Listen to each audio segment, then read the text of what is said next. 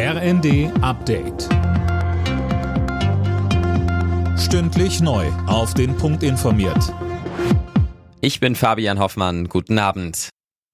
Bundespräsident Steinmeier hat Deutschland auf harte Zeiten eingestimmt. Es kommen raue Jahre auf uns zu, sagte er in seiner Rede zur Lage der Nation. Und mit Blick auf den russischen Angriffskrieg in der Ukraine sprach Steinmeier von einem Epochenbruch. Wenn wir uns einen Begriff machen von dem Zeitalter, das zu Ende gegangen ist, dem neuen Zeitalter, das begonnen hat, dann und nur dann schärfen wir unseren Blick für das, was jetzt von uns verlangt ist. Und ich bin sicher, dann müssen wir dieser neuen Zeit nicht angstvoll oder gar wehrlos entgegensehen.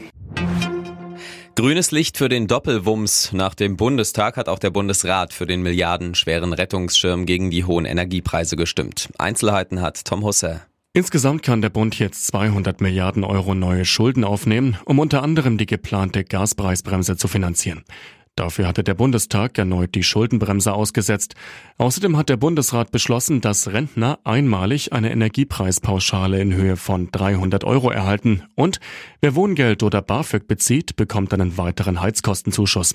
Wie hoch der ausfällt, richtet sich nach der Größe des Haushalts.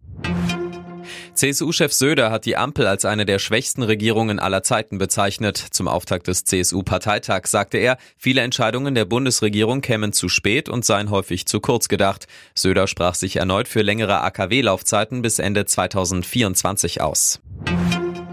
In den USA ist der Ehemann der demokratischen Spitzenpolitikerin Nancy Pelosi angegriffen worden. Laut US-Medien war der Täter in das Haus des Paares eingebrochen und hatte Paul Pelosi mit einem Hammer attackiert. Nancy Pelosi selbst, die Nummer drei im Staat, war nicht vor Ort.